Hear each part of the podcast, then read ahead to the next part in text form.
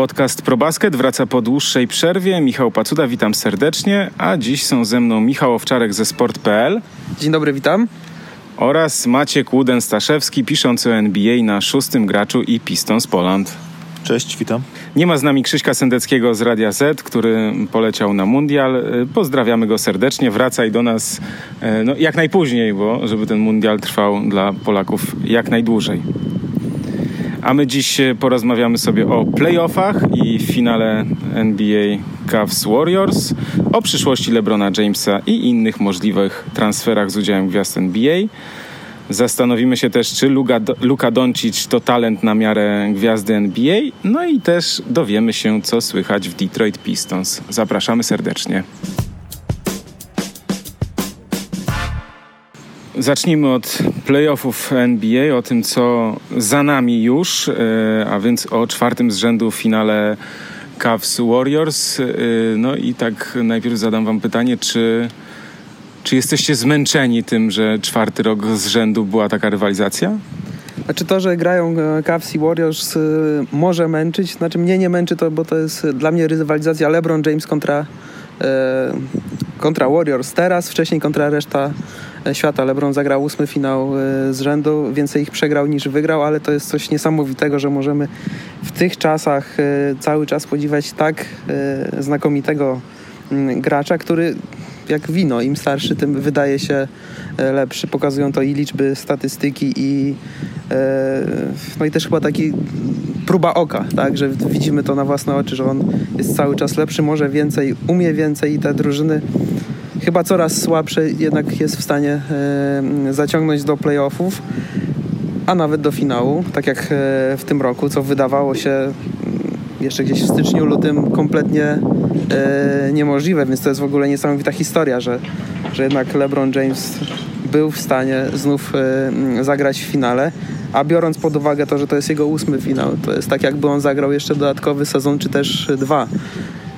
Zawodnik w metryce ma 33 lata. Naprawdę szczerze, szczerze go podziwiam. Michał trochę ukradł mi kwestię a propos rywalizacji LeBrona e, z Warriors. Jednak mnie to w ogóle nie męczy, ponieważ e, o ile Warriors są- cały czas tą samą drużyną, to drużyna Cavs e, bardzo mocno się zmienia. E, Cavs z, la- z lat 16-17 byli potężną drużyną e, w, w pełnej sile. Drużyna Cavs z 2017 roku to jest jedna z drużyn, które historycznie były najmocniejsze z tych, które nie wygrały mistrzostwa kiedykolwiek. Warto sprawdzić sobie spotkania e, z zeszłego roku ich. Natomiast tegoroczna drużyna Cleveland była jedną z najsłabszych drużyn kiedykolwiek, która do finałów doszła. Prawdopodobnie za 10 lat od teraz e, gracze Cavs e, drugiego planu będą tak samo wspominani, jak teraz są wspominani gracze Cavs z 2007 roku, typu Larry Hughes, e, Zydrunas Ilgauskas i paru innych, których pewnie nikt nie pamięta. Drugim strzelcem tamtych Cavs był Bobby Gibson, o którym nikt nie wie nawet, co się z nim teraz dzieje. Tegoroczni Cavs to jest LeBron, LeBron trudno powiedzieć kto dalej, Kevin Love, brakuje potem graczy. E, Sam LeBron, jedyne co im zmęczyło tak naprawdę to jest brak e, możliwości zobaczenia, co LeBron mógłby w, tym, w tych finałach faktycznie zrobić. Przez to, że złamał sobie rękę po pierwszym meczu i, stra, i stracił wizję w jednym oku na e, częściowo. W trakcie pierwszego spotkania nie wiemy, co LeBron mógł osiągnąć z tą drużyną, bo warto przypomnieć sobie, że w pierwszym meczu rzucił 50 punktów i Cleveland było bardzo blisko. No właśnie, bo to historia lubi pisać takie scenariusze, kiedy mówimy, a co by było gdyby.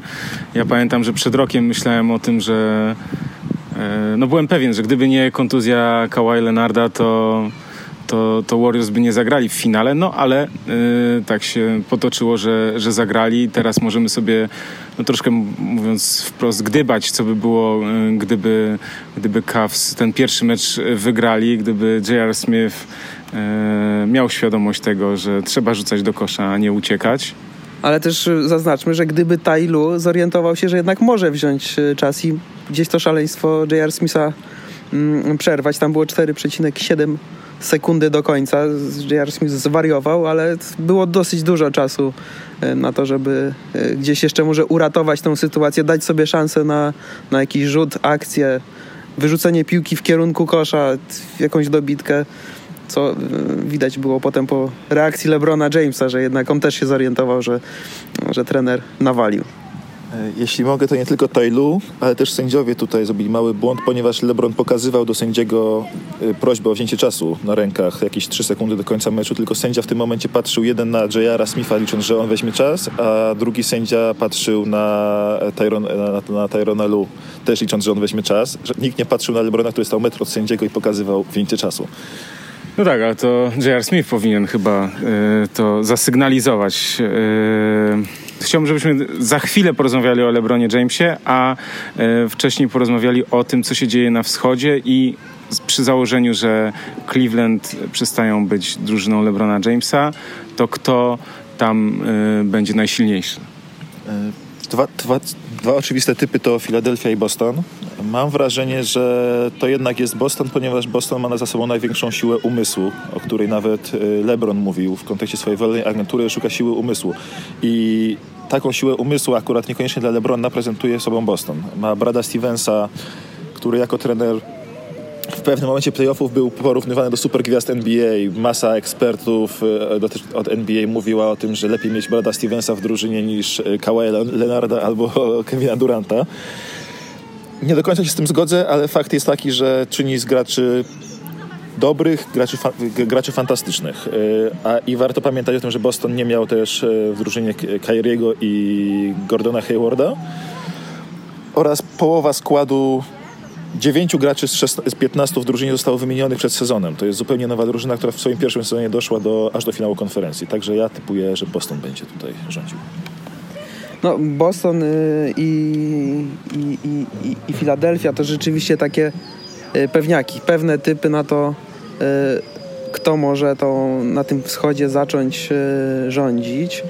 Mm, plus drużyna, w której znajdzie się LeBron James, jeśli to będzie drużyna ze wschodu. No bo tak jak już e, wspominałem chwilę wcześniej, 8 finałów e, z rzędu LeBrona Jamesa. Zawsze to była drużyna ze wschodu, w której on grał.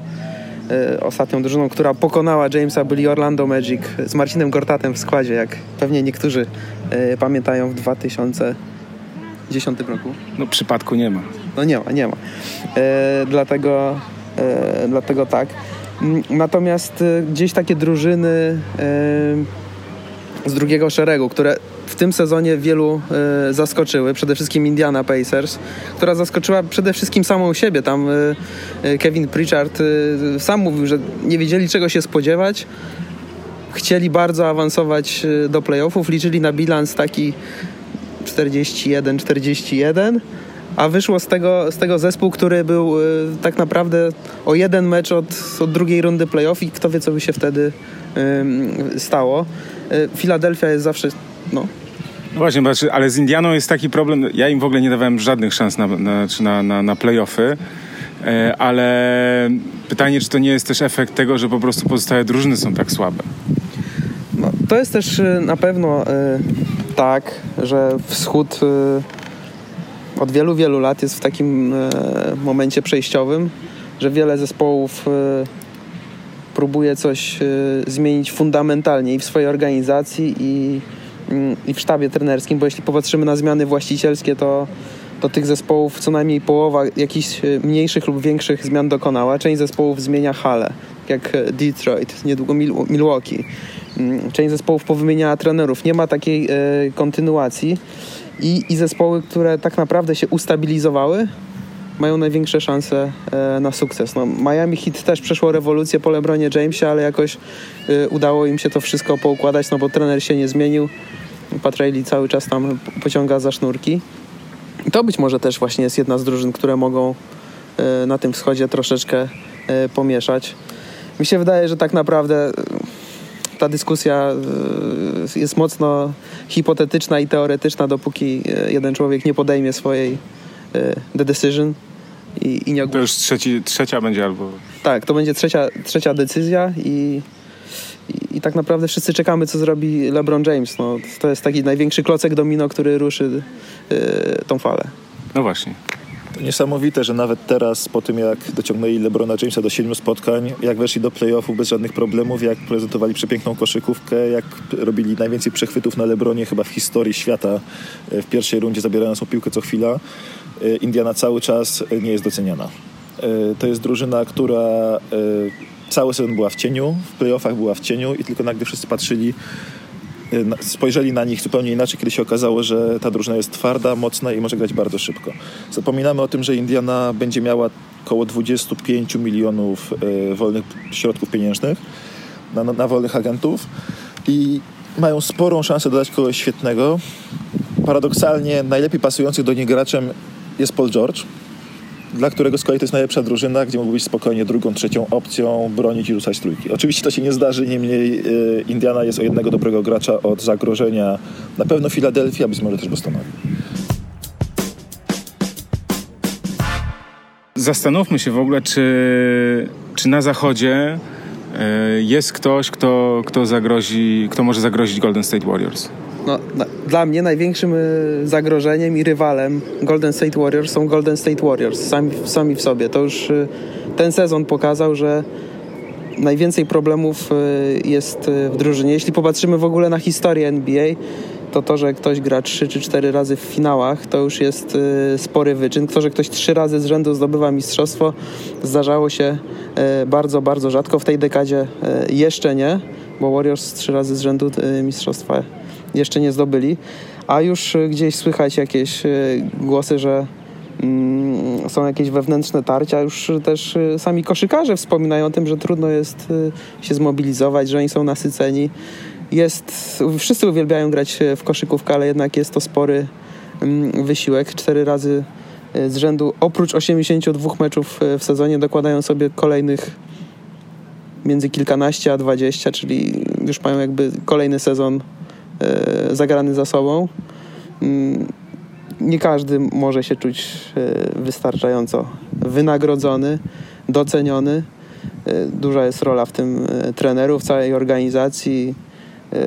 Dużo jest tam elementów do poukładania. Zobaczymy, jak się rozwinie sprawa z kontraktem Kevina Duranta, który wszyscy oczekują, że to będzie kontrakt maksymalny, chociaż na paradzie mistrzowskiej doszło do y, zabawnej sytuacji, y, która chyba nie była tak dla wszystkich y, zabawna, kiedy Kevin Durant się chyba poczuł lekki niesmak. Był, był lekki przyrzek od Boba Myersa, że, że jednak Kary zasłużył na ten kontakt, bo z nami od początku, ty jesteś tylko tutaj drugi rok i, i zobaczymy, czy, czy to nie wpłynie. A być może to w ogóle nie ma żadnego znaczenia. Może bierzemy udział w jakiejś wielkiej szopce. Może to, że e, Sean Livingston i, e, i David West mówiący o tym, że nawet nie wiecie, co tam się działo za, za kulisami, jak wiele nas to kosztowało. Może to jest tylko taka szopka na potrzeby e, mediów i telewizji, żeby pokazać, że jednak oni naprawdę musieli się napocić, żeby zdobyć to mistrzostwo. Trochę jak z tym LeBronem Jamesem, który nagle wychodzi i mówi, no jednak ta ręka mnie, mnie bolała, wcześniej nie puścił pary z ust. Także dla mnie największym rywalem Warriors są Warriors, a dopiero potem inne drużyny. No właśnie, bo problemem drużyn, które zdobywają mistrzostwo albo zaczynają grać bardzo dobrze, jest y, często to, że zawodnicy, którzy gdzieś wcześniej byli y, w cieniu, nagle otrzymują znakomite oferty po prostu od słabszych klubów i mają możliwość, no możesz nie być tutaj czwartą, piątą czy szóstą opcją, chodź do nas, za większe pieniądze będziesz opcją numer jeden albo numer dwa i to też często się zdarza. To się nawet, to ma nawet konkretną nazwę w Stanach. E, mówi się na to choroba więcej. E, to jest, e, zdefiniował to kiedyś Phil Jackson i że największym problemem trenera jest zarządzanie graczami z drugiego planu, którzy nagle chcą być tymi najlepszymi. W Warriors to się raczej nie wydarzy akurat, ponieważ Warriors mają czterech graczy z koru, którzy już teraz są e, uznanymi graczami. Kevin Durant już był pierwszą opcją i mu to nie wyszło. E, Steph Curry jako pierwsza opcja po wygraniu 73 spotkań e, przegrał z LeBronem Jamesem. Draymond Green jest, sam sobie zdaje sprawę z tego, że 30 punktów w meczu nie będzie rzucał. A Clay słynie nawet z samej organizacji Warriors, o czym mówił niedawno e, Steve Kerr w wywiadzie z Zachem, Zachem Lowem, e, że Steve, e, mówią na niego China, China Clay, to jest gość, który nie ma w sobie dużego ego, to jest gość, który lubi swoją rolę gracza z boku, ważne dla niego jest tylko, żeby grać nieprzerwaną ilość spotkań w playoffach. Na, dlatego nawet na skręconym kolanie i skręconej kostce wystąpił w, w drugim meczu finałów. E, z kolei gracze z drugiego planu Warriors są starszymi graczami, więc to też nie jest tak, że Javal McGee nagle albo Sean Livingston albo Andrzej Gudala stwierdzą, dobra, teraz będziemy się realizować w, innej, w innym zespole. Oni wszyscy już mają ponad 30 lat.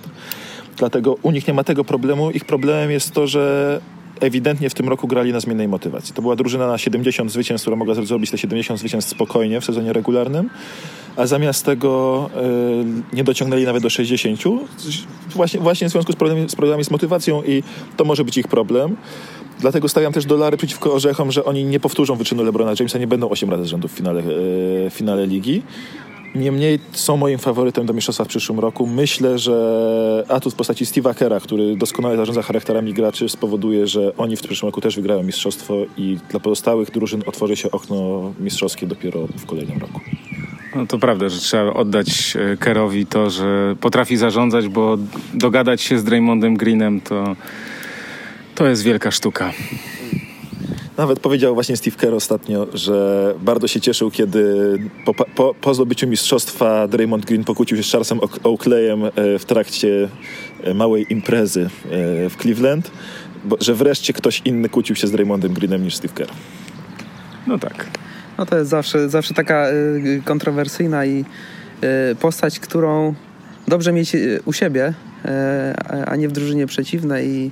E, i Steve Kerr zdaje sobie z tego sprawę, bo przecież były między nimi e, tarcia w poprzednich e, sezonach, gdzieś to wyciekało do mediów i, i, były takie mniejsze lub większe złośliwości nawet na konferencjach prasowych czy, czy podczas wywiadów telewizyjnych, ale rzeczywiście Steve Kerr potrafi zapanować nad tymi charakterami, nad tymi wielkimi mm, ego. Tutaj też chyba Bob Myers jest takim menadżerem, który też jeszcze wyżej, że jest jednak e, taki kręgosłup w tej, nazwijmy to firmie, no bo jednak to są wielkie drużyny, wielkie firmy, e, które ściągają e, wielkich sportowców, a przy okazji biznesmenów do siebie. To też trzeba gdzieś umieć tym zarządzać, no bo oprócz tego, że oni grają w, w koszykówkę, to jednak mają tysiące różnych spraw, ofert, atrakcji, E, eventów e, do zrobienia i to też trzeba e, umieć, umieć pogodzić.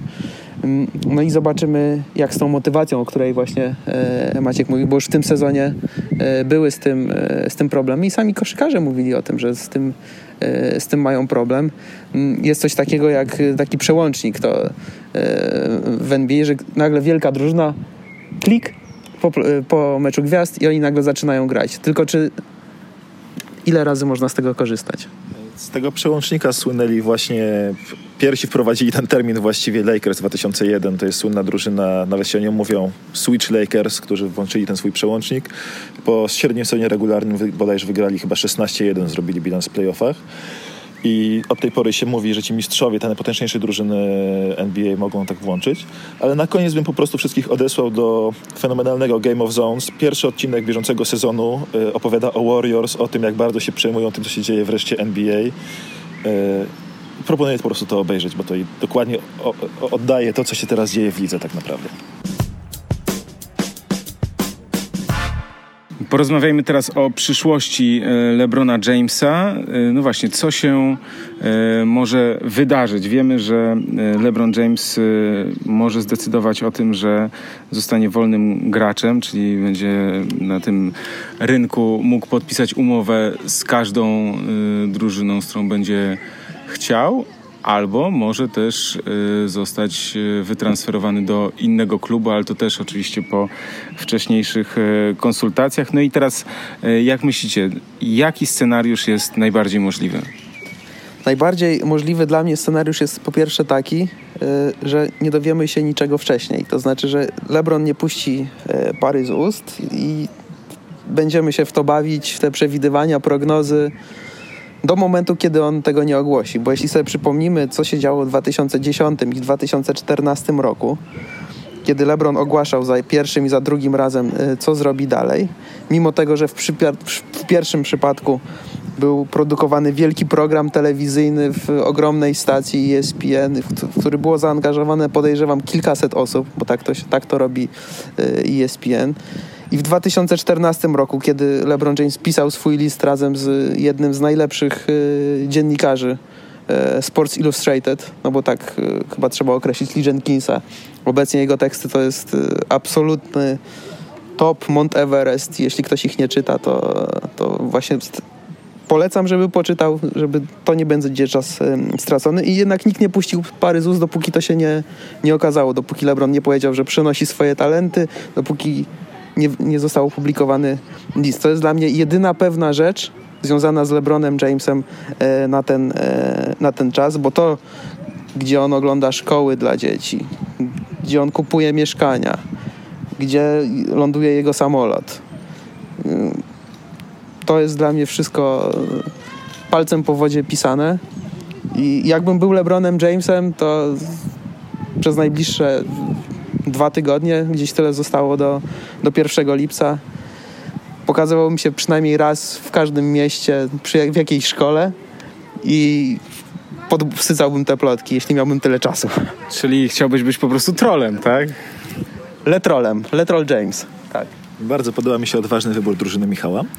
E, ja myślę, że Lebron, że za każdym razem to jednak wyciekło, bo w, e, w przypadku Decision tego programu telewizyjnego się okazało dzień wcześniej, że LeBron wynajął, e, agent LeBrona wynajął w Miami klub na imprezę z okazji podpisania kontraktu, a w przypadku podpisania kontraktu z Cleveland z kolei wyciekły, wyciekła w ostatniej chwili informacja o jego rozmowach i spotkaniu z właścicielem Cavs.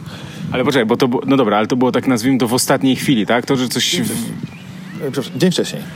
No dobra, no dzień wcześniej, ale my mówimy tutaj o takim okresie dwóch tygodni, tak? Nie, pod tym względem tutaj e, LeBron jest być może najbardziej tajemniczym graczem w NBA, e, jeśli chodzi o podpisanie kontraktu, chociaż e, to jest pewien trend wynikający z tego, za co ci gracze zarabiają i co buduje klikalność i co, co, co tworzy pieniądze dla nich, że oni są coraz bardziej tajemniczy, podpisując te nowe kontrakty. Dotyczy to zarówno Lebrona, jak wcześniej Kevina Duranta, który też trzymał w tajemnicy bardzo długo swoje, swoje, podpisa- y, swoje przejście dalej.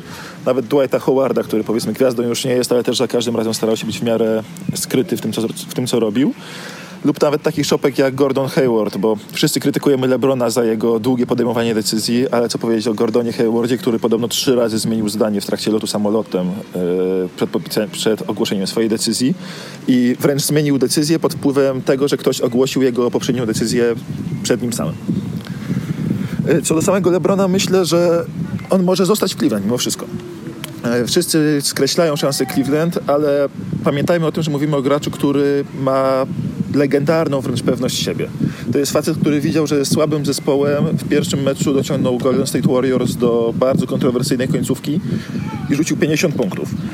I ja się zastanawiam, czy on nie myśli w swojej głowie gdzieś głęboko, moment, rzuciłem i 50 punktów, mogłem wygrać mecz, przegrałem przez sędziów, bo pewnie sam uważa, że przegrał przez sędziów. Mogłem wygrać serię, grając, rzucając 50 punktów na mecz przez całe finały, a teraz mogę jeszcze pozyskać za ósmy pik w drafcie dobrego gracza, który mi pomoże.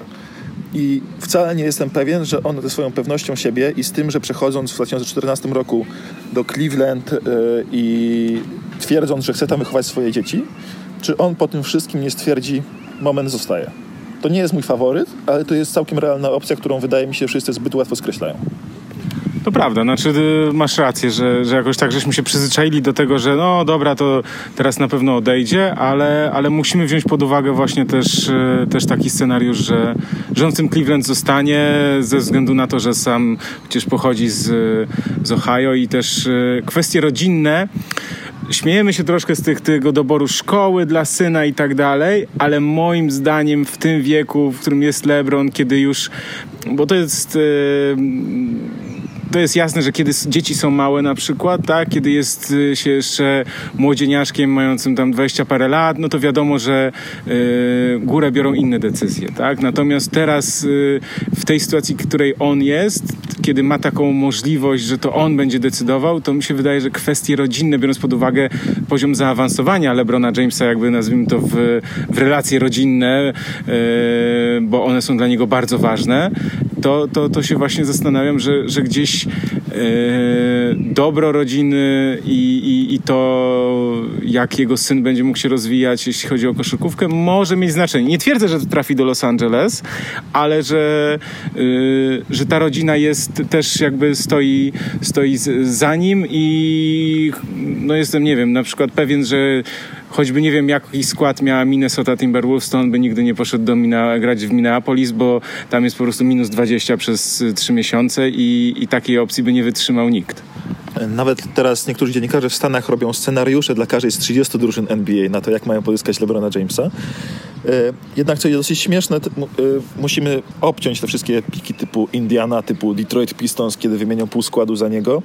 A warto się skoncentrować na tych głównych zespołach. Ja myślę, że tutaj jest takich koło pięciu mniej więcej głównych faworytów. Są to Houston, e, Philadelphia, mm, Philadelphia Lakers na pewno, Cleveland jako drużyna, którego może go utrzymać, i myślę, że też Boston Celtics i San Antonio Spurs jako drużyny, które e, mają sił, siłę umysłu. Jak mówiłem wcześniej, LeBron sam otwarcie mówi o tym, że przy wyborze nowej drużyny potrzebuje drużyny, która będzie da, da mu siłę umysłu odpowiednią stojącą za organizacją. A za, za, taką siłę umysłu największą widzę uważam duet Ainge e, z Bradem Stevensem i R.C. Bufford z Gregiem Popowiczem. I może i do, bardzo dobre e, uwagi są, które się przewijają w amerykańskich mediach są takie, że jeśli z kimś ma LeBron James e, wejść w parę, żeby ograć e, Warriors, to musi być to albo dominujący obrońca jak Kawhi Leonard, albo dominujący koszykarski umysł jak Greg Popowicz. Oni zupełnie przypadkowo są w tej samej drużynie lub ewentualnie świetny trener i, i drużyna, która zapewnia switchowanie mm, zmiany w obronie od 1 do 5, od, od pozycji 1 do 5, jaką są Boston, Celtics, co pokazali nawet na LeBronie Jamesie, zmieniając pięciu graczy w obronie. I jedynym słabym punktem u nich był e, rozgrywający, czyli Terry Rozier, na którego cały czas atakował LeBron James, co chwila grał pick and rolla, po którym atakował jeden na jeden Terego Roziera lub e, w przypadku podwojenia rozdawał piłkę. Jeśli James widzi samego siebie, że zamiast starego Roziera mógł być, on na boisku, to Boston może wystawić e, z najlepszym trenerem w lidze, Bradem Stevensem, e, pięciu graczy, którzy mogą zmieniać wszystkie, wszystkie pick and roll, zmusić e, naprzeciwko Warriors, zmusić ich do grania izolacji, co zrobili Houston Rockets w tym roku i będą mieli najlepszego gracza na boisku, czyli LeBrona Jamesa i w ten sposób Boston może być, pozyskać LeBrona. No dobra, tylko kwestia jest taka, że przejście do Boston Celtics to też jest takie no wejście do klubu, w którym się nie jest e, nagle gwiazdą numer jeden, bo trzeba zyskać e, uznanie wśród kibiców. Znaczy wiadomo, że jest się liderem, tak? Mi, mi chodzi o to, że gwiazda, że jakby historycznie Boston Celtics są jakby tak ogromną siłą, gdzie, gdzie mam wrażenie, że no LeBron James może nie być tak przyjęty, że tak, teraz LeBron to jest twoja drużyna. Nie wiem, czy tak będzie, ale LeBron James jest i jeszcze długi czas będzie największą gwiazdą ligi, twarzą koszykówki i tego, czym ona jest. I Boston Celtics mają wielką historię, są wspaniałą y, drużyną, utytułowaną, ale jednak to jest LeBron James. To jest y, jedna z największych sportowych marek świata. Nie wiem, czy to pewnie trzeba by sprawdzić w rankingu Forbesa, kto jest wyżej ceniony, czy LeBron James, czy Boston Celtics podejrzewam, że LeBron James może w tym, w tym rankingu być, e, być wyżej albo, mm, albo gdzieś na porównywalnym poziomie. Celtics to byłyby też e, drużyną, która by spełniała dwie takie e, rzeczy, o których się czasami mówi w playoffach, czasami nie mówi. Po pierwsze, to drużyna, w której LeBron James mógłby trochę odpocząć, bo on jednak w tym sezonie tych minut na boisku spędzał rekordowe ilości i gdzieś pewnych rzeczy E, on je oszukuje, ale do pewnego stopnia ich się nie da oszukać. To znaczy tego przebiegu to kiedyś e, go ugryzie, kiedyś wyjdzie. I to byłby tak, taki dobry moment na to, żeby, mm, e, żeby gdzieś też siły zaoszczędzić. I to jest też coś, o czym LeBron James mówił tuż po, po finałach. Po pierwsze, to że ważna będzie dla niego to, o czym ty mówiłeś, Michał, rodzina, tak, że to jest, e, to z nimi będzie to, to uzgadniał, konsultował, że dobro rodziny jest, e, jest bardzo ważne. A druga rzecz jest taka, że on nie chce być w sytuacji, w której będzie wielka przebudowa, że on jednak chce być już właśnie to, co, to, co Maciek mówi, w takiej strukturze, która już, która jest mm, dobrze zbudowana, dobrze działająca, dobrze pracująca no i te, te opcje typu Boston Celtics, San Antonio Spurs to jest w ogóle e, to jest w ogóle taki kierunek e, także pod względem e, nie tylko sportowym, ale i społecznym bardzo bardzo kuszący dla, dla wielu. Dwóch największych krytyków Donalda Trumpa nagle by się znalazło e, w jednym obozie i, i myślę, że, że media miałyby z tego e, sporą pożywkę, bo LeBron James e, w przeciwieństwie na przykład do hmm, Michaela Jordana bardzo aktywnie angażuje się w kwestie społeczne i polityczne co w, w, dzisiejszych czasach jest w Ameryce cenione. Z takich klubów, y, właśnie tak jak Maciek y, wspomniał, jest gdzieś taka piątka, może siódemka tych, y, tych drużyn, które mogłyby, mm, które są tymi faworytami do, do ściągnięcia LeBrona Jamesa, ale mi się wydaje, że gdzieś teraz oprócz tych wszystkich dyskusji, rozmów generalnych menadżerów, jest taki mały panel dyskusyjny, może na Facebooku, może na Slacku, może na Twitterze, może na Instagramie, gdzie LeBron James, Chris Paul, Paul George, tweetują i może się gdzieś tam y, mm, dogadują. Może panowie zrobimy coś y, razem. Może Chris Paul zaprasza Lebrona po raz kolejny na bananową łódkę i, i, i może popływamy gdzieś, gdzieś razem i coś uzgodnimy. Może Paul George też będzie brał w tych rozmowach mm, udział i, i tak naprawdę oni zdecydują, co mają zrobić menedżerowie. No bo wydaje mi się, że to jednak tak działa, że LeBron powie, jak ma być, a potem zostanie to wykonane. To jest chyba. Y, może go przeceniam, nie wiem, ale wydaje mi się, że tak, tak to się gdzieś tam zakolisowo odbywa. Też myślę, że to się tak odbywa, a z Celtics, z przejściem do Celtics to y, ja się z tobą Michał zgadzam e, no, praktycznie w 100%, jeśli mówisz o te, o, o, powiedziałeś o tych wszystkich kwestiach, natomiast ja sobie trochę trudno, mi trudno sobie wyobrazić przejście do drużyny która jest tak, e, z którą przed chwilą rywalizował w playoffach. I nie wiem dlaczego, ale po prostu nie potrafię sobie, potrafię sobie wyobrazić LeBrona Jamesa w Los Angeles Lakers jako gwiazdę Hollywood, showmana i tak dalej.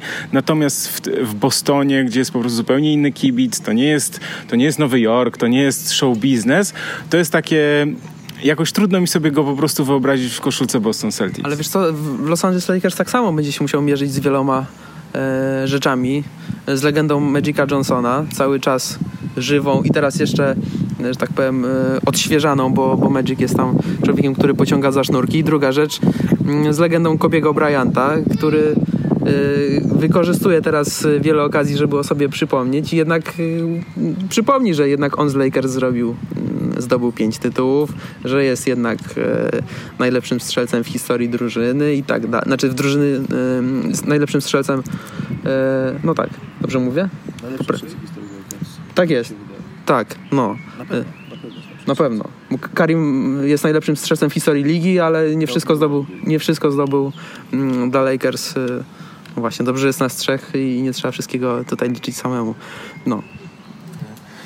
Z Lakers, mi się Lakers nie podobają właśnie ze względu na legendę Kobiego Bryanta, ponieważ Bryant jest już teraz uznawany za najlepszego Lakera w historii, jeśli chodzi o punkty, o całą karierę w drużynie, o długość tej kariery, o osiągnięcia. E, I wydaje mi się, że LeBron, przy tym jak kościoły LeBrona Jamesa się ścierają z kościołem Kobiego Bryanta cały czas i mimo, że LeBron już sam w swojej głowie i w głowach swoich fanów rywalizuje tylko z Michaelem Jordanem o Milano najlepszego w historii, tak w głowach fanów Kobiego cały czas e, LeBron często jest numerem, drugim, ponieważ w 2011 roku Kobe w bezpośrednim meczapie wygrał z LeBronem Jamesem raz.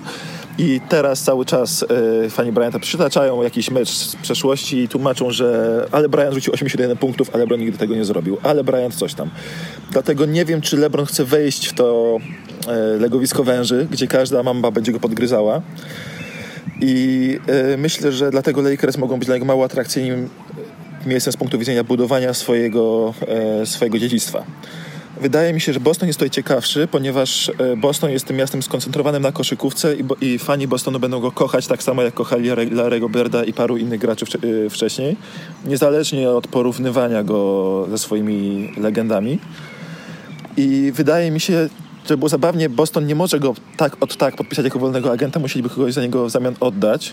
E, musieli, LeBron musiałby się dogadać poprzez graczy z Bostonem, ale Boston mu, ma możliwości oddania gracza w drugą stronę, który by był Cleveland, yy, dla Cleveland ciekawy.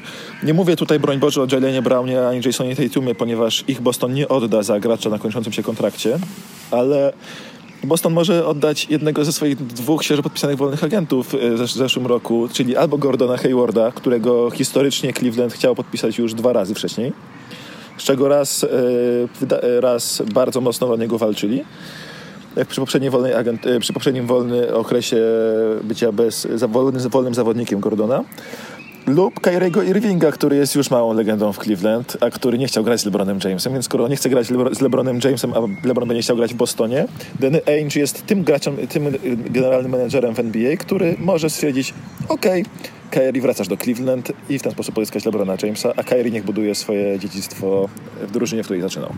To byłoby piękne, gdyby doszło do transferu Kyriego Irvinga za LeBrona Jamesa. No to byłoby, to byłoby, to byłoby zabawne ale mm, ja nie mam w ogóle, mm, takie, miałeś takie obawy, czy jak go tam przyjmą, nie? Jak, ja pamiętam jak Shaquille O'Neal przychodził, który przecież jest byłem legendą Lakersów. Być może jeden z najpotężniejszych centrów w historii Lakers. Nie przychodził tam bezpośrednio, ale wydaje mi się, że kibice z, z Bostonu. Ale to już była emerytura Szaka. No. Tak, ale Szak y, miał różne swoje wypowiedzi, miał niewyparzony język i kil, kilka razy w swojej karierze i o Bostonie też powiedział, co o nich myśli. I wcześniej grał z LeBronem Jamesem, czy później. Także tych, y, tych zwrotów w jego karierze było, y, było kilka, ale ja mam wrażenie, że ci amerykańscy fani Boston Celtics, czyli fani z Bostonu i, i okolic, oni mają tak, że jesteś, jesteś graczem Boston Celtics, to my cię uwielbiamy. To, co robiłeś wcześniej, to nie ma dla nas aż takiego znaczenia, bo teraz y, jesteś tutaj, żeby zdobyć y, tytuł dla, dla naszej drużyny, dla najlepszej drużyny w, w historii e, ligi pod względem e, tytułów. I myślę, że to, to jak go tam przejmą, rywalizowali z nim. To jest, był największy wróg LeBrona Jamesa, tak? Boston Celtics przez, e, przez wiele lat na wschodzie e, zwłaszcza w czasach e, Wielkiej Trójki z Piersem Garnettem e, i z Rayem Aledem. Chociaż Rajon Rondo może myśleć, że to on był tym, tym trzecim. E, no, także, także myślę, że, że pod tym względem nie ma co się, mm, co się obawiać. Natomiast wydaje mi się, że gdzieś cały czas zapominamy, zapominamy o Philadelphia 76ers, że pomijamy tą drużynę. Ale tam też jest zimno. Zimą. No to zimą w Cleveland też nie jest tak y, najcieplej. No. LeBron, to prawda. LeBron grał już y, na Florydzie 4 lata, wygrzał te kości. Być może to jest ta tajemnica jego długowieczności, że jednak cały ten reumatyzm y, gdzieś, gdzieś odszedł z niepaństw. Natomiast chyba ta drużyna jest taką najbardziej per, perspektywiczną, że jest i, i Ben Simmons, i Joel Embiid. Tam trochę brakuje strzelców, można się zastanawiać, czy Simmons i James mogą razem biegać po parkiecie i czy James nie będzie mm, hamował niejako rozwoju e, Bena Simonsa. E, czy ta w ogóle e, mm, drużyna, czy zespół, czy, czy sztab menedżerski jest w ogóle gotowy na przyjście LeBrona Jamesa, biorąc pod uwagę, co tam się zadziało z Brianem Colangelo. I czy LeBron James będzie chciał być w takiej sytuacji? No, nie wiadomo. Chyba, że podpiszą kontrakt z Davidem Griffinem, co kompletnie zmienia sytuację. Eee, I, I wtedy, moim zdaniem, Sixers będą faworytem do ściągnięcia LeBrona Jamesa.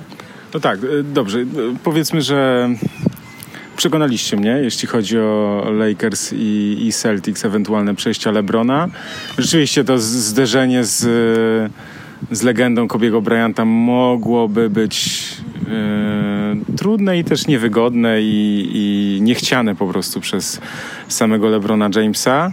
E, natomiast, no tak, no przejście do Filadelfii byłoby ciekawe, natomiast biorąc pod uwagę, że Sixers są, znaczy pytanie, jak trzeba zadać to, czy Sixers są gotowi po prostu organizacyjnie, tak, bo Celtics są gotowi, Yy, bo jak mawiają w NBA, za każdym sukcesem drużyny stoi sprawnie działająca, nie, nie Danny tylko yy, sprawnie działająca, funkcjonująca organizacja, czyli zaplecze, tak? Czyli tak jak w każdej firmie, to znaczy no, o sukcesie, o sukcesie firmy yy, świadczy po prostu dobre zarządzanie, nie tylko w przypadku klubów koszykarskich, nie tylko na boisku, ale też yy, no, pod każdym względem tak naprawdę. Bill Simmons, czyli sztandarowy kibic e, Boston Celtics, wielokrotnie podkreślał, że Boston, siłą, siłą Bostonu jest to, że ta drużyna od kilkunastu lat jest niezmienna. E, jest cały czas ten sam właściciel, ten sam generalny menedżer. Trener też już jest e, od dawna i ma długoletni kontrakt, więc ta stabilność historyczna Bostonu może przemawiać do LeBrona Jamesa, który do tej pory w Cleveland miał bardzo duży bałagan organizacyjny za sobą. Umówmy się, że Cleveland jest, jeśli chodzi o organizację, o właściciela, o częstość zmian w menedżmencie, o tradycję niepodpisywania przedłużeń kontraktów z kluczowymi graczami w organizacji, jest jedną z najgorszych organizacji w NBA. I po czymś takim LeBron może z przyjemnością pójść e, w miejsce, które jest bezpieczne organizacyjnie jak Boston Celtics. To jest e, problem z Filadelfią, która miała legendarnego już menedżera w postaci sama Hinkiego, który odszedł po tym, jak y, management Sixers dołożył mu nad głowę y, takiego zwierzchnika w postaci Jerego Colangelo, który szybko zaczął go wypierać swoim własnym synem.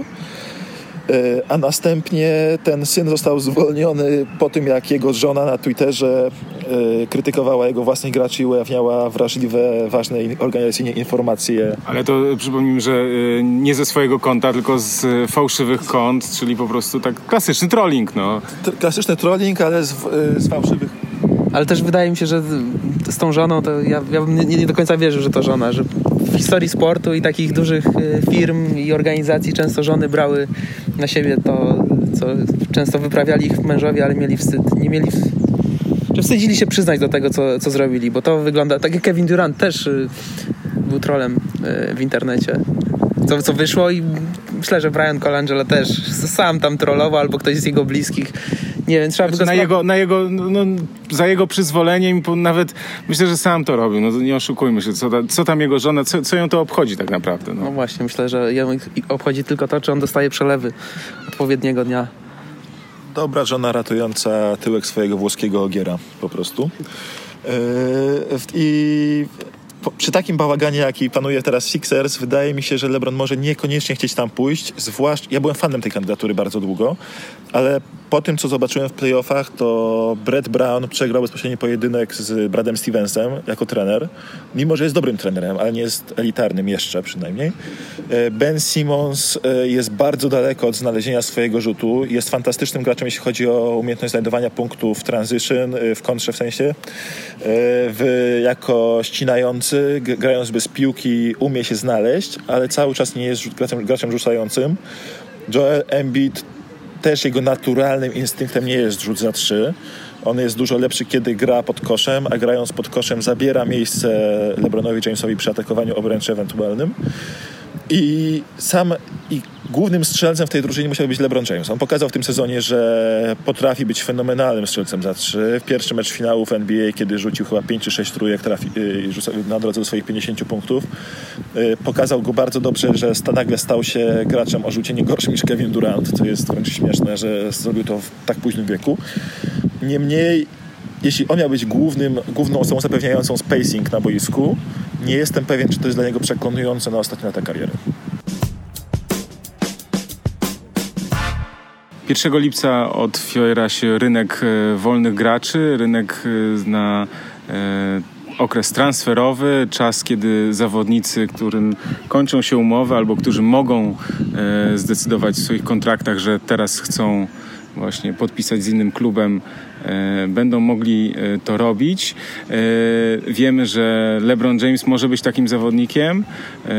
Sporo też zależy od Kawhi Leonarda, jeśli chodzi o decyzje innych zawodników, bo wiemy, że Kawhi Leonard ma jeszcze ważną umowę, ale wiemy, że tam w San Antonio dzieje się bardzo dużo, jest spore zamieszanie i właśnie nie wiadomo, jak ta współpraca Lenarda z Spurs, czy ona będzie kontynuowana, czy nie. I to też myślę, że jest też takim no, myślę, że ta, jak, jeśli mówimy o dominie, tak, że LeBron James rozpocznie to domino e, podpisywania e, przez, tych najwię, przez te największe gwiazdy, to gdzieś ten Kawhi Leonard też jest jakby bardzo ważną układanką w tym dominie. E, w zasadzie to nie wiem, czy, czy który z nich jest pierwszy tak naprawdę, bo, który, bo być może decyzja jednego będzie zależała od decyzji drugiego. Natomiast pytanie mam do Was, kto jeszcze jest na tym rynku wolnych graczy, którzy myślicie, że że mogą zmienić e, kluby. E, w tym roku lato powinno być wyjątkowo pasjonujące. Większość znaczących dziennikarzy w Stanach mówi, że powinno być absolutnie szalone wydarzenia, powinny dziać się na rynku. Wynika to z tego, że nie dość, że najlepszy gracz świata będzie jest, będzie wolnym agentem i prawdopodobnie, mimo wszystko prawdopodobnie zmieni klub. E, na tym rynku będzie też e, chcący od bardzo dawna grać w Lakers Paul George. Będzie Boogie Cousins, który jest e, co prawda w trudnej sytuacji, bo wraca po kontuzji Achillesa, ale jednak jest bardzo cały czas uznawany za jedną z największych gwiazd ligi. Pojawi się też Kevin Durant, który deklaruje otwarcie chęć podpisania przedłużenia z Warriors. Niemniej pewnie kluby będą polować na niego na jakieś spotkanie, żeby go namówić. E, wolnym agentem będzie też Chris Paul, który wszyscy o nim zapominają, a Chris Paul zrezygnował z dużych pieniędzy, pięcioletniego kontraktu w Los Angeles Clippers, żeby podpisać roczny kontrakt, technicznie podpisać roczny kontrakt e, z Houston Rockets. I on teraz e, już pojawiły się doniesienia, że on otwarcie mówi o tym, że on nie zamierza ustąpić ani o cent, bo on chce dostać swój ostatni duży kontrakt e, w swoim życiu, zwłaszcza biorąc pod uwagę historię jego kontuzji. E, Rockets mogą mu zaoferować ponad 200 milionów w pięcioletnim kontrakcie, ale, pozosta ale, pozostałe drużyny ligi też mogą dać mu bardzo duży kontrakt. Chris Paul jako szef Związku Graczy wynegocjował niedawno z ligą możliwość podpisywania pięcioletnich kontraktów dla wiekowych zawodników. Bardzo możliwe, że pod swoim kątem. Y, I on także, Houston Rockets mogą mieć problem z zatrzymaniem i Chrisa Pola, i Clint'a Capelli, którzy chcą, który chce um, też pewnie maksymalnego kontraktu i też będzie wolnym agentem, a Clint Capella w tym roku pokazał w playoffach nie dość, że możliwości Rudiego Goberta, jeśli chodzi o obronę obręczy, o yy, gra, granie jako roller w ataku, a także y, po zmianach krycia, możliwość krycia niskich zawodników był absolutnie kluczowym elementem drużyny, która dociągnęła Warriors do siedmiu spotkań. Tych wolnych agentów będzie bardzo dużo i powinno dziać się szalone rzeczy, zwłaszcza, że jak powiedziałeś Michał wcześniej, yy, też Kawhi Leonard, mimo że technicznie nie jest wolnym agentem, może pojawić się na rynku, ponieważ dla Spurs jedyny moment w życiu Kałaja na, na danie mu tak zwanego supermaxa, to jest bodajże 226 milionów dolarów za 5 lat y, gry, y, jest w tym roku i to się otwiera bodajże 15 lipca ta, to okienko dla nich, a kończy się we wrześniu. I Kałaj na pewno tego Supermaxa chce, a jak Spurs stwierdzą, że z powodu jego zdrowia nie chcą dawać mu tego Supermaxa, co się powinno wyjaśnić w pierwszych dniach po 15 lipca, może się nagle okazać, że Kałaj też jest dostępny do, do handlowania. I nagle się może okazać, że połowa graczy z top ten ligi, bo jest to LeBron James, jest to Paul George, jest to Kawhi Leonard, jest to Boogie Cousins mimo wszystko. Yy, być może paru innych zawodników, o których nie wiemy, bo amerykańscy specjaliści szacują, że wydarzą się rzeczy naprawdę szalone i najlepsi gracze ligi będą zmieniali kluby nagle. To biorąc pod uwagę, że 10, że połowa z top ten ligi, jeśli chodzi o graczy, będzie na rynku, się szalone rzeczy. Tylko podejrzewam, że to nie będzie 1 lipca, bo jestem przyzwyczajony do tego, że już 1 lipca dzieją się dziwne rzeczy w NBA typu 70 milionów dla Timofeja Mozgowa. W tym roku kluby nie mają tyle pieniędzy i będą czekały na te najgrubsze ryby, mm, e, aż one zdecydują. Więc bardzo możliwe, że będą się działy dziwne rzeczy w lidze, ale po 15 lipca na przykład, kiedy będzie wiadomo, co Spurs zrobili z Kawajem i co zrobi LeBron James. No to, sytuacja z Kawhi Leonardem też jest bardzo ciekawa, bo e, też San Antonio Spurs oczywiście wiedzą, że to jest ich bardzo ważny i e, zawodnik, natomiast no te wprost kwasy z ostatnich e, miesięcy e, no, mogą skutkować w tym, że, że Greg Popowicz powie mu, że no, najpierw e, pogadajmy, pograjmy, pogadamy za rok o umowie, zacznij grać na razie tak, jak grałeś wcześniej i tak dalej, bo to jest też taka, trochę też taka hierarchia, że Greg Popowicz jednak sobie też na pewne rzeczy nie pozwala i nie chce przepłacać, nie chce też pokazać chyba, może przepłacać to złe słowo, nie chce pokazać, że, że ulega na przykład właśnie trochę takiemu nie chcę mówić, że szantażowi, ale gdzieś takiemu szachowaniu. Wtrącę się szybko, że za rok e, Spurs nie będą już mogli dać Supermaxa Kawajowi. I to jest ten problem, że oni muszą podjąć tę decyzję teraz i już, po sezonie, kiedy on przez cały sezon nie grał, z dziwną kontuzją, o której e, Tony Parker mówił, to jest cztery razy lżejsza kontuzja od, od jego własnej kontuzji. E, I to jest bardzo, bardzo trudna decyzja dla Spurs i bardzo ważna decyzja dla kształtu całej ligi tak naprawdę. No, to jest na pewno y, bardzo będzie ciekawy czas. Mówiłem 1 lipca, 15 lipca, ale też y, wcześniej jest draft. I w okolicy draftu czasami dzieją się też rzeczy, które mają wpływ na to, co się wydarzy 1 lipca. Nie wiemy, co zrobi dany Ainge, bo on to jest takim magiem okolic y, draftowych i, i różnych y, wymian, które potem mają wpływ na to, co się mm, y, dzieje w lidze. Maciek tutaj całą listę tych graczy mm, przedstawił, którzy mogą... Zmienić. Jeszcze Carmelo Antony. Jeszcze Carmelo Antony, który może, który może, może, może się... Tak, Carmelo Antony, tak się wydaje, że jednak te 20 parę milionów, które on tam ma gwarantowane, że jednak nie będzie ryzykował strat. Mówimy o gwiazdach Ligi rezerwowych. A przepraszam. No, y, ale jeśli mówimy o najlepszych koszykarzach, no to ja jestem ciekaw, co się stanie z najlepszym polskim koszykarzem i czy, czy Marcin Gortat nie zmieni klubu, chociaż on nie może być yy, decydentem. Decydentem. Będzie chyba, yy, no, będzie tym to, towarem, tak?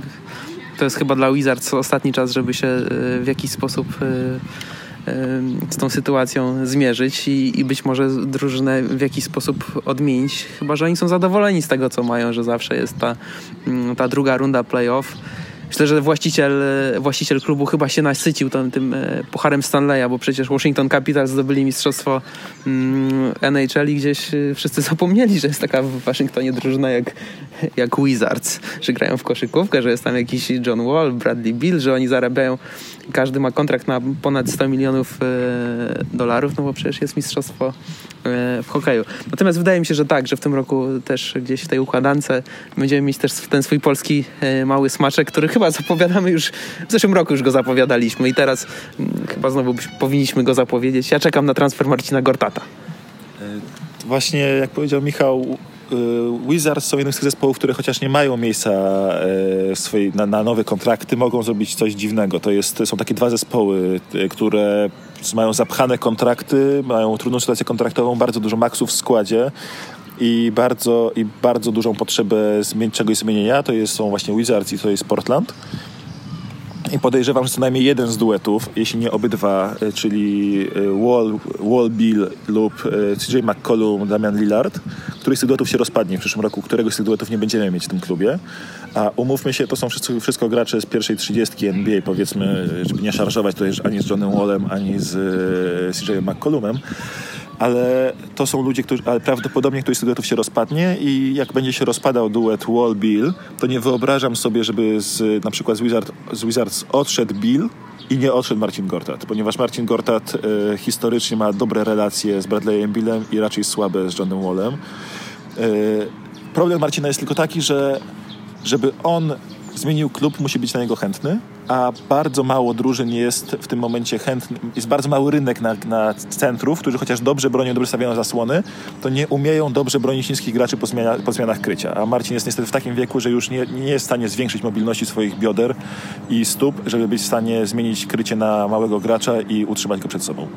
Mi się wydaje, że też największym problemem y, Marcina Gortata, żeby zmienić klub jest Ernie Granfeld, który jest tym generalnym menadżerem w Waszyngtonie już nie wiadomo ile czasu i chyba największą kontrowersją sezonu w Wizards było to, że, e, że on przedłużył kontrakt e, o kolejne 2 czy 3 lata i nikt o tym nie wiedział. Trochę tak jak taka sytuacja jak w Polskim Związku Koszykówki nagle okazało się, że jest jakiś rzecznik prasowy, a nikt o tym nie wie. No i tu była gdzieś e, podobna akcja i to jest taki problem. Tam, tam rzeczywiście Grunfeld musi coś zrobić, a on od paru lat nic nie robi, tylko ma tych swoich graczy, których wybrał w drafcie i, i ewentualnie ich kimś pouzupełnia za 3, 4, 5 milionów dolarów.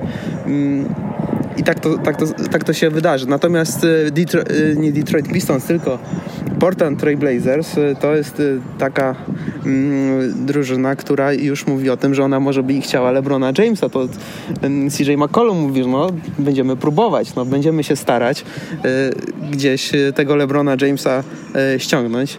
Portland. Szybko się tylko wtrącę. Jeśli CJ McCollum chce LeBrona w Portland, niech się nie zdziwi, jak wyląduje sam w Cleveland. No właśnie, to jest, to jest właśnie to ryzyko. Zobaczymy, warto posłuchać jego podcastu, co on, czy on gdzieś e, sam tego nie poruszył, czy, czy on gdzieś sam tego wariantu w ogóle nie, nie wziął pod uwagę. Natomiast y, y, ja też czekam na jakiś poważny ruch Portland, bo, bo to jest taki, stał się taki odpowiednik mm, Wizards na zachodzie. A biorąc pod uwagę żarty LeBrona Jamesa na, na konferencji prasowej, myślę, że chyba ich urażona duma może, może jednak pigu, pigułki Jamesowej nie przyjąć. No ale to musisz e, wyjaśnić e, dokładnie o co chodzi dla osób, które nie, nie wiedzą, co to były za żarty. E, no, żarty były z, z, oczywiście w związku z wyborami draftowymi Portland Trailblazers. Chodziło oczywiście o Kevina Duranta. LeBron James przypomniał, że chyba wszyscy wiedzieli, jak wielkim koszykarzem może być Kevin Durant po chwili pauzy dodał, no poza Portland Trail Blazers, ale jak rozmawiałem z kilkoma kibicami tutaj y, polskimi Blazers, no oni doskonale wiedzą, y, że chyba jakiś fatum krąży nad ich y, drużyną, bo Kevin Durant to nie jest ich pierwsza poważna wpadka, rok y, lata 80. z numerem 1 Hakim Olajuwon. Nie dziwne, że Houston Rockets go wybrali, ale czemu Portland Trail Blazers nie wzięli Michaela Jordana? Czy Clyde Drexler to już był wtedy nie wiem, no nie wiem. No ale może tak musi być w Portland, że oni zawsze muszą tam jakiś błąd w drafcie popełnić raz na te 20 lat i potem przez kolejnych 15 jest tam ciężko. No tak, też pamiętajmy, że no wiele drużyn popełniało takie błędy w, w drafcie. Cleveland też kilka lat temu przecież e, no mówiąc wprost w topę zaliczyli. No tak, ale, ale to przypomnijmy, bo to też jest historycznie, się to prawie nie zdarza.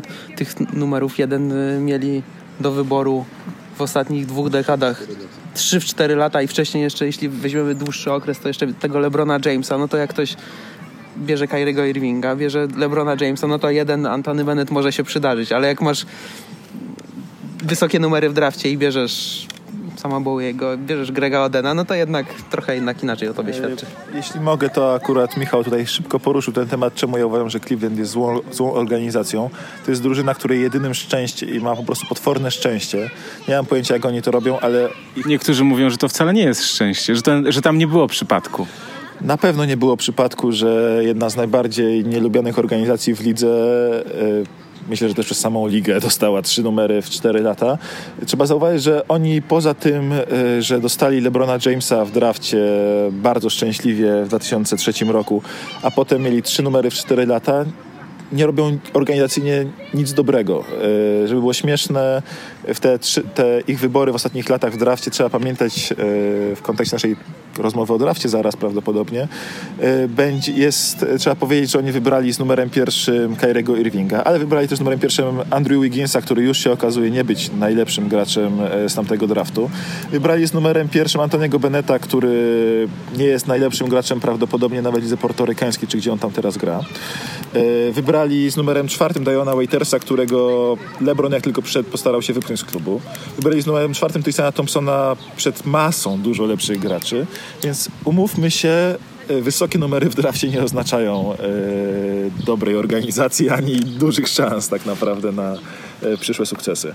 Dla porównania, dla porównania Golden State Warriors wybrali z 30 bodajże 7 numerem Draymonda Greena, z 10 numerem chyba, czy 9 Kleja Thompsona, Stefa Kerego też pod koniec pierwszej dziesiątki draftu, więc liczy się do, jakość organizacyjna, a nie jakość wyborów.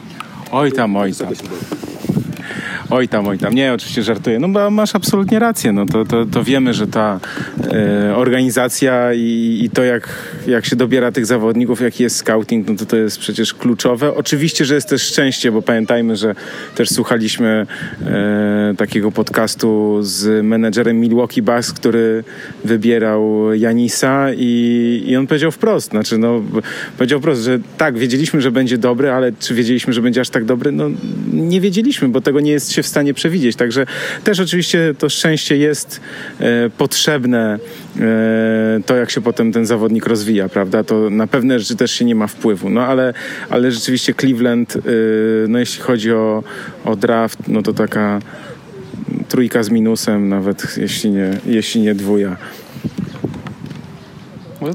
Bardzo dobra ocena. No myślę, że jak na, na możliwości właściciela klubu, z którym e, największa gwiazda, e, którego relacje z, właścicielem klubu, największa gwiazda tego klubu określa jako working relationship, czyli takie no, stosunek pracy, byśmy to nazwali po polsku, e, na, na, na, poziomie e, prawa pracy gdzieś, czyli że w ogóle mijamy się w korytarzu, wymieniamy tylko jakiś e, nieszczery uśmiech i idziemy dalej.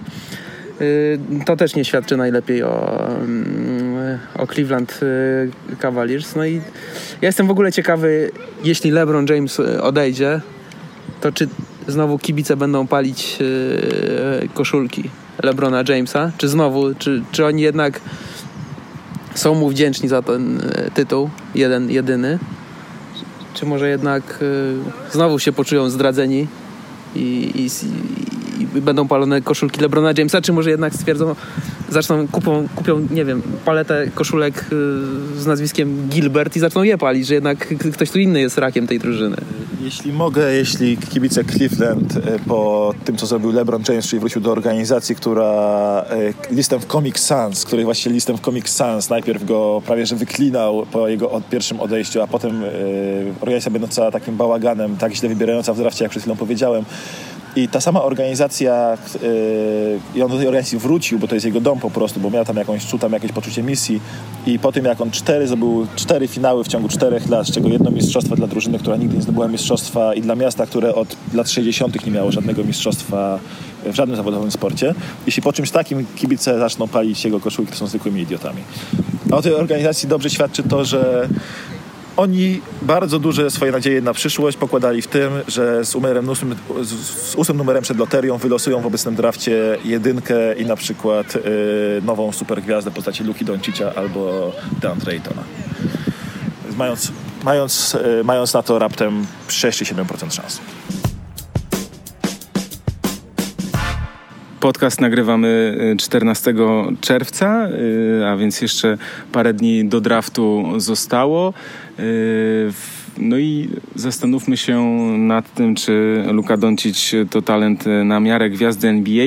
Ja się przyznaję od razu bez bicia, że mm, nie śledzę no, rozgrywek NCAA, czy troszkę nie, nie, nie mam takiego e, przeglądu tych zawodników, którzy do draftu startują, więc trudno mi go porównywać do e, rywali, jeśli chodzi o, o, o draft.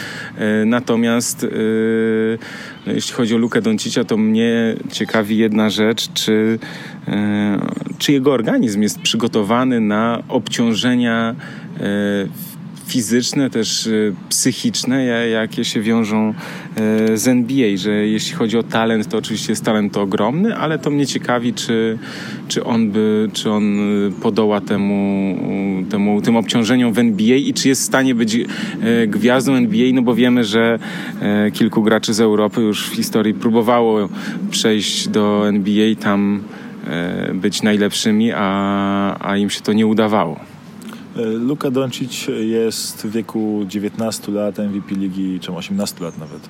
Jest MVP ligi hiszpańskiej, MVP Euroligi. Gość zagrał w tym roku ile? Około 60 spotkań, myślę spokojnie, jeśli liczyć Eurobasket, Ligę ACB, Euroligę e, jakiś Puchar Króla, to może być nawet więcej, to może być yy, nawet 70-80 spotkań, czyli tyle, ile grają gracze NBA. Dla porównania jego rówieśnicy w NCAA grają po 20-30 spotkań w sezonie. Więc yy, myślę, że jego wytrzymywanie terminarza e, nie jest problemem, wręcz mogę zaryzykować stwierdzenie, że on może nie zaliczyć czegoś takiego jak rookie wall dla, dla graczy w pierwszym roku w NBA, czyli może się nie zderzyć z tą ścianą na początku, może nie mieć tak, że po 20-30 spotkaniach odetnie mu prąd i nie, e, nie, nie, nie spadnie mu nagle forma. W jego przypadku y, też nie jest problemem głowa, ponieważ u większości tych młodych graczy wiemy dobrze, czym oni są fizycznie. Wiemy dobrze, gracze amerykańscy są niesamowitymi atletami, są bardzo dłudzy, bardzo skoczni, bardzo szybcy, przepychają graczy pod koszem, dają nad nimi wsady, ale nie wiadomo, jak oni się odnajdą mentalnie na najwyższym poziomie. U Donciciu, u Doncicia jeszcze tej fizyczności nie ma w pełni wykształconej. On się wolniej tutaj rozwija jako biały gracz też tak naprawdę, ale jest już mentalnie graczem y, stopu ligi. On może długo nie być graczem stopu ligi NBA fizycznie jeszcze, ale już teraz jest człowiekiem, który przyszedł do sukcesów, który te sukcesy odnosi jako główna opcja zespołu, jako najważniejszy gracz drużyny. Grał w, na Eurobaskecie obok Gorana Dragicza w tym samym zespole i wcale od niego nie odstawał ani decyzjami, ani e, umiejętnościami e, koszykarskimi, a Goran Dragic to jest e, gracz zahaczający momentami o status gwiazdy NBA. E, więc Michał się tutaj y, uśmiecha do mnie i kiwa głową, ale Goran Dragic y, to jest gracz, który zahacza o All-Star, to jest gracz, który dostaje kontrakt na poziomie maksa, y, na, na, poziomie maksymalnego kontraktu, za którego są dawane dwa piki w pierwszej rundzie draftu, co wszystko świadczy o jego statusie zwyczajnej gwiazdy. Tutaj nie ma, tutaj nie ma dyskusji, jak, jak go postrzegają generalni menedżerowie. I Luka Doncic od niego nie odstawał, więc ja się o niego w ogóle nie boję. Ja myślę, że facet może w swoim na przykład drugim, trzecim sezonie, przy swoim stylu gry, przy tym jak atakuje zbiórkę w obronie, żeby grać potem w, tranzy- e, w kontrze. Jak on w kontrze rozdaje podania, że on może w trzecim sezonie nagle być graczem, który robi triple-double średnio. E, to się wydaje w tej obecnej epoce NBA szybkich decyzji, szybkiego tempa. Facet może na samym graniu kontrze robić 5 zbiórek, 5 asyst na mecz, a oprócz tego jeszcze grać w ataku pozycyjnym też bardzo dobrze dzięki swoim umiejętnościom, rzuto, umiejętnościom rzucania z kozła, czyli umiejętnością chyba najważniejszym teraz w lidze. Czy jeśli mówimy o tym, czy, czy on się odnajdzie w NBA, że, że będzie jakiś wielki przeskok dla niego organizacyjny, to w ogóle to jest dla mnie jakiś, jakiś, jakiś kretyzm. Po pierwsze, on znajduje się teraz w jednym z największych klubów świata. Real Madryt to jest jeden z największych klubów świata. Ma styczność z największymi gwiazdami sportu. No, ociera się, spotyka się na korytarzu z Cristiano Ronaldo. Czy możemy Cristiano Ronaldo lubić, nie lubić, może on się nam podobać lub nie podobać, ale jest jedną z największych gwiazd sportu porównywalną z, LeBronem Jamesem, jeśli wyjdziemy z tego naszego koszykarskiego e, balonika, być może nawet e, większą. Ma na co dzień doświadczenia i, e, i żyje wśród dorosłych ludzi. To jest coś, czego jego koledzy nie mają. Nie mają. Zarabia pieniądze. Już się do tego, do tego przyzwyczaił. Jego koledzy dopiero zarobią pieniądze. Ja wiemy na przykładzie Mm, zawodników, którzy, którzy spędzili bardzo długi czas w, w koledżu, a potem zaczynali dorosłe kariery w późnym wieku, 24-25 lat, jak trudny dla nich jest start zawodowej kariery w tak późnym wieku. Luka Doncic już te pierwsze zawodowe doświadczenia ma pod takim względem, y, y, odłóżmy na chwilę koszykówkę na bok, y, takim względem lud, czysto ludzkim. Jedynym problemem może się wydawać, to po prostu zmiana stylu życia hiszpańskiego E, europejskiego na amerykański. Wiadomo, że świat staje się globalną wioską.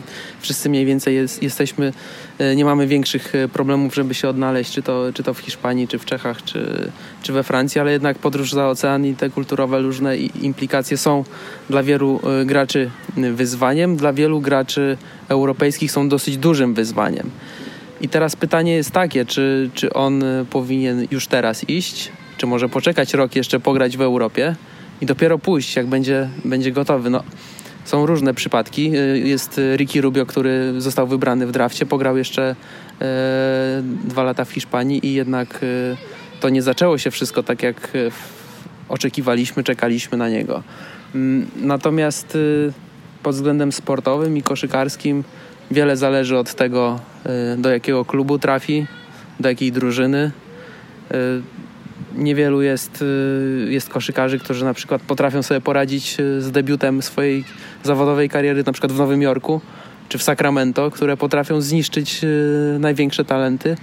Mm, także pod, pod tym względem, o którym wcześniej rozmawialiśmy przy okazji LeBrona Jamesa i, i innych koszykarzy i we wcześniejszych podcastach. No, to jest jak w każdej pracy, jak w każdej firmie. Jeśli firma jest zdrowa i pracujesz z, z normalnymi w miarę mądrymi ludźmi, to, to masz większe szanse na sukces. No bo jednak otoczenia nie da się, nie da się oszukać. No, trzeba być być może LeBronem Jamesem, żeby jednak gdzieś, e, gdzieś to wszystko przełamać. Czy Luka Doncic jest drugim LeBronem Jamesem? No, zobaczymy. No, na razie nie wydaje mi się to, ale, ale myślę, mi się wydaje, że, że sobie poradzi, że, że liga y, potrzebuje teraz kolejnej nowej, takiej młodej gwiazdy z, z Europy, żeby jeszcze gdzieś to zainteresowanie podbudować.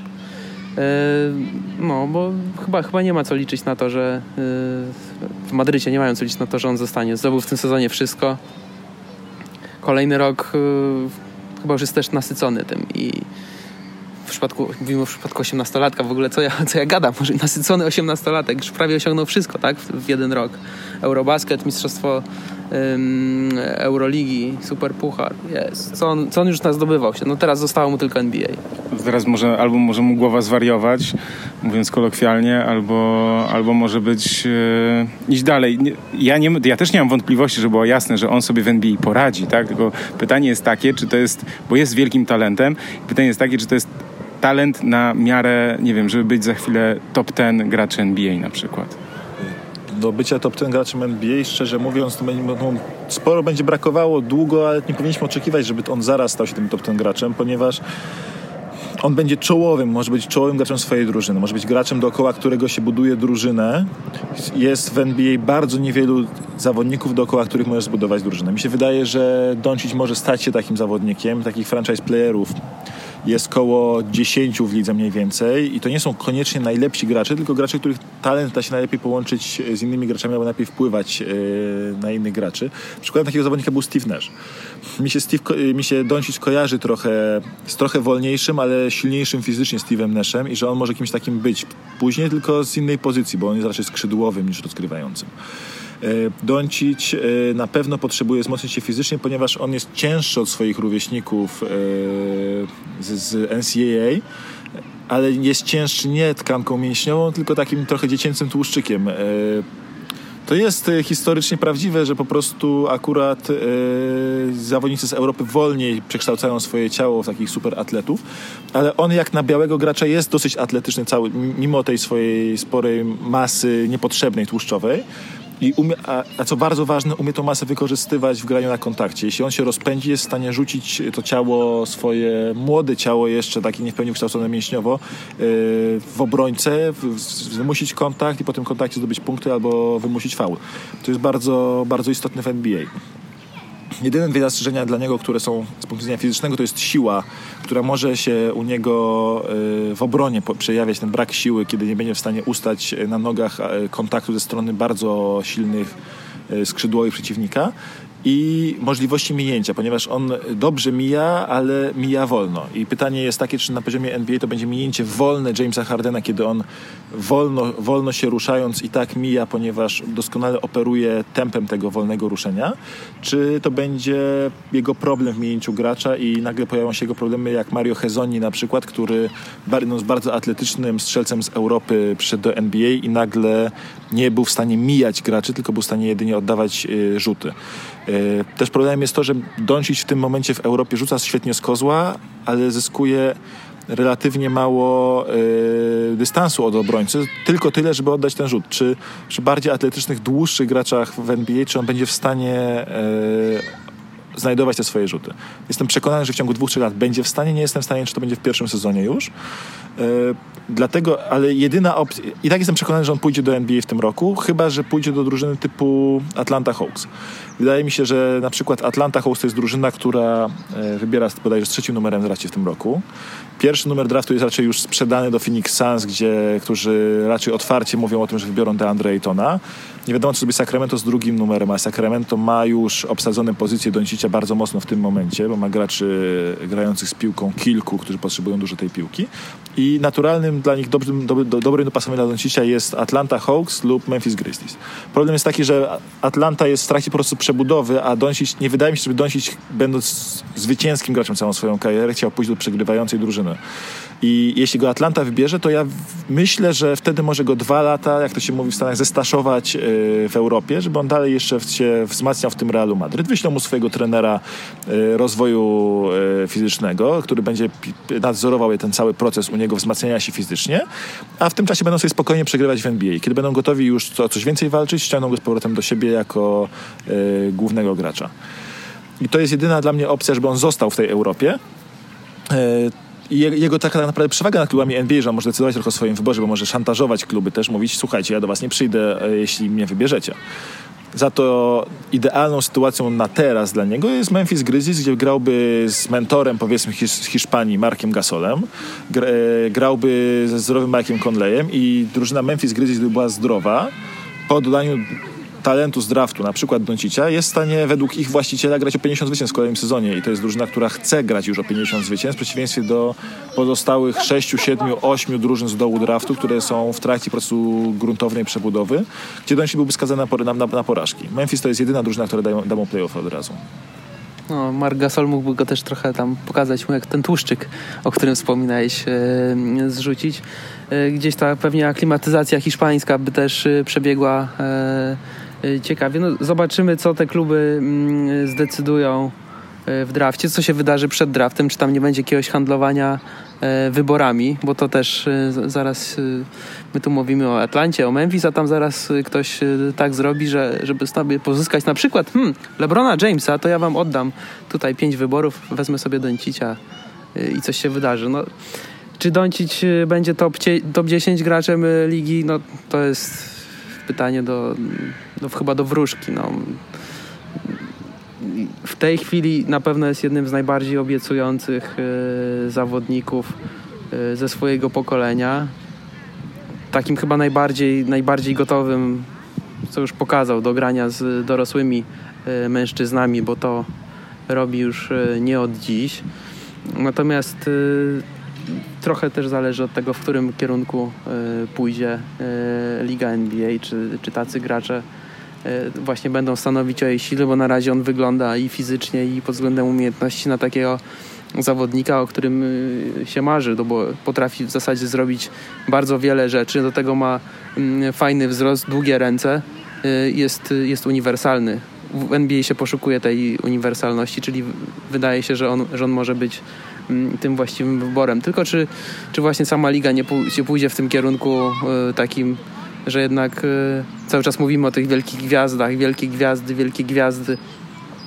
Ale patrząc na to, co zrobili Golden State Warriors, są tam trzy czy cztery wielkie gwiazdy, ale tak naprawdę dzielą się i piłką, i, i chwałą, i sławą. E, gdzieś ta NBA się w tym kierunku zmienia i być może to top 10 zostanie do, w tych starych czasach. Ja, żeby skończyć tak temat Doncicia, wydaje mi się, że gość nie pójdzie z jedynką draftu i być może prawdopodobnie w tym momencie, patrząc na przewidywania draftowych ekspertów, nie pójdzie nawet w pierwszej trójce draftu, ale wydaje mi się, że jest spora szansa, że za 5 do 10 lat od teraz każda drużyna, która go nie wzięła, będzie wyglądała po prostu głupio, tak samo jak drużyny, które na przykład nie wzięły e, Larego Berda kiedyś. Bo chyba takim najbliższym porównaniem dla Doncicia w tym momencie, takim historycznym z NBA, e, jest właśnie Larry Bird. Korzystając z okazji, że jest z nami Maciek Staszewski, który e, pisze na Pistons Poland, zapytam go o to, co słychać w ogóle w Detroit Pistons. E, w Detroit panuje w tym momencie duży bałagan i organizacja dosyć szybko zmierza w stronę jednej z gorszych organizacji w NBA. Po tym jak e, odkąd zatrudnili, pojawił się nowy właściciel Tom Gors i zatrudnił Stana Van Gandiego, była raczej w tendencji wzwyżkowej. Niestety epoka Stana Van Gandiego jest będzie teraz kojarzyła tylko z różnymi błyskotliwymi ruchami, wzmacnianiem stopniowym składu mimo ciągłej presji zwycięstwa, nie robienia ani kroku wstecz i cały czas poprawienie składu, typu wymiana Brandona Jenningsa i Ersena Iliaszowy efektywnie na Tobiasa Harrisa, a potem Blake'a Griffina. E, I choć były to błyskotliwe ruchy, to niestety ciągła presja zwycięstwa nie pozwala, pozwalała brać tylko graczy, którzy byli ryzykowni. To byli, byli ryzykowni zdrowotnie w tym konkretnym przypadku i choć Pistons nawet ostatni sezon zaczęli e, bilansem 21-14 i drugim, trzecim miejscem konferencji wschodniej, e, dość szybko polecieli w dół po kontuzjach kluczowych graczy, w tym przede wszystkim e, ich pierwszego rozgrywającego Reggie'ego Jacksona. Te kontuzje zaowocowały konfliktami na poziomie zarządczym w Detroit i San Van Gundy został przez to zwolniony. Mm, i, i zastąpiono go e, kilkoma ludźmi. E, e, Tom Gors jako wziął jako sobie doradcę i efektywnie człowieka, który teraz rządzi Pistons, Eda Stefańskiego, gościa, o którym pewnie mało kto słyszał, bo nie powinien o nim słyszeć. Facet się przewija przez managementy klubów od dobrych kilkunastu lat i nie ma absolutnie żadnych sukcesów. Kluby zaczynają odnosić sukcesy, kiedy z nich odchodzi, albo zanim do nich przyszedł. E, niemniej jest doświadczony, jakimś cudem e, miał jakieś haki prawdopodobnie na ligę albo na Tomagorsa, dostał ważną funkcję, zaczął prowadzić tak wybory trenera i generalnego menedżera, że wszyscy najlepsi kandydaci się powycofywali. Y, dotyczy to zarówno Shane'a Batiera, który był y, fenomenalnym kandydatem na młodego GM'a Pistons. On się wycofał po rozmowie z Zedem Stefańskim. Po kolejnej rozmowie z Zedem Stefańskim wycofał się asystent y, Daryla Moreya, bardzo rozchwytywany widzę Gershon Rosas. A potem się wycofał główny kandydat na trenera, czyli trener Michigan State John Belaine nie, nie umiem tego nazwiska dokładnie wymówić. Niemniej e, bardzo poważany trener e, porozmawiał z właścicielem, porozmawiał z doradcą właściciela i stwierdził, że on się to, na, to, na to nie pisze. Ostatecznie Piston zatrudnili na trenera e, Dwayna Casey'a, który co prawda zasłynął w tym roku przebudową ataku Toronto Raptors i jest prawdopodobnie dostanie za to nagrodę trenera roku w NBA. Niemniej nie zrealizował jedynego celu, któremu posiągnął, e, postawił management, czyli pokonanie LeBrona Jamesa w playoffach. E, dostał od niego 4-0, będąc e, trenerem drużyny, która wygrała e, konferencję w, zasad, w sezonie zasadniczym. E, a także się okazuje, po sezonie się okazało, że głównym architektem tego nowego, wspaniałego ataku Toronto Raptors, za który całą zasługę zgarnął wyjściowo Dwayne Casey, e, był Nick Nurse, który, e, co tym bardziej wyszło po tym, jak Toronto zwolniło Casey'a i zatrudniło, zatrudniło jego ofensywnego koordynatora jako głównego trenera. To pozwala wierzyć, że Pistons nie wzięli trenera roku właśnie do swojego składu, płacąc mu bardzo duże pieniądze zresztą. E, tylko wzięli gościa, który od pięciu lat był na gorącym stołku e, w Toronto Raptors i co roku wszyscy żądali jego zwolnienia i w końcu został zwolniony, kiedy się okazało, że jego e, asystent jest godnym następcą. Dlatego Pistons w tym momencie są potwornym rozkroku, potwornym bałaganie organizacyjnym. Nawet my na Pistons Poland piszemy o tym zespole mniej ostatnio, bo trudno pisać w tak depresyjny sposób, jaki byśmy powinni jaki powinniśmy pisać. No dobra, a co dalej z Blake'iem Griffinem? E, Blake Griffin już teraz chyba jest nieudanym eksperymentem. E, był graczem, który z założenia pasował bardzo dobrze do nowej ofensywy Stana Van Gundy'ego, granego przez koszyki na szczycie e, trumny. E, niemniej się okazuje, że razem z Andre Drummondem niwelują swoje talenty. Nowy trener twierdzi, że on chce, żeby Blake Griffin, tak jak DeMar DeRozan pod, pod jego ręką, e, zwiększył swój zasięg do linii rzutu za trzy punkty.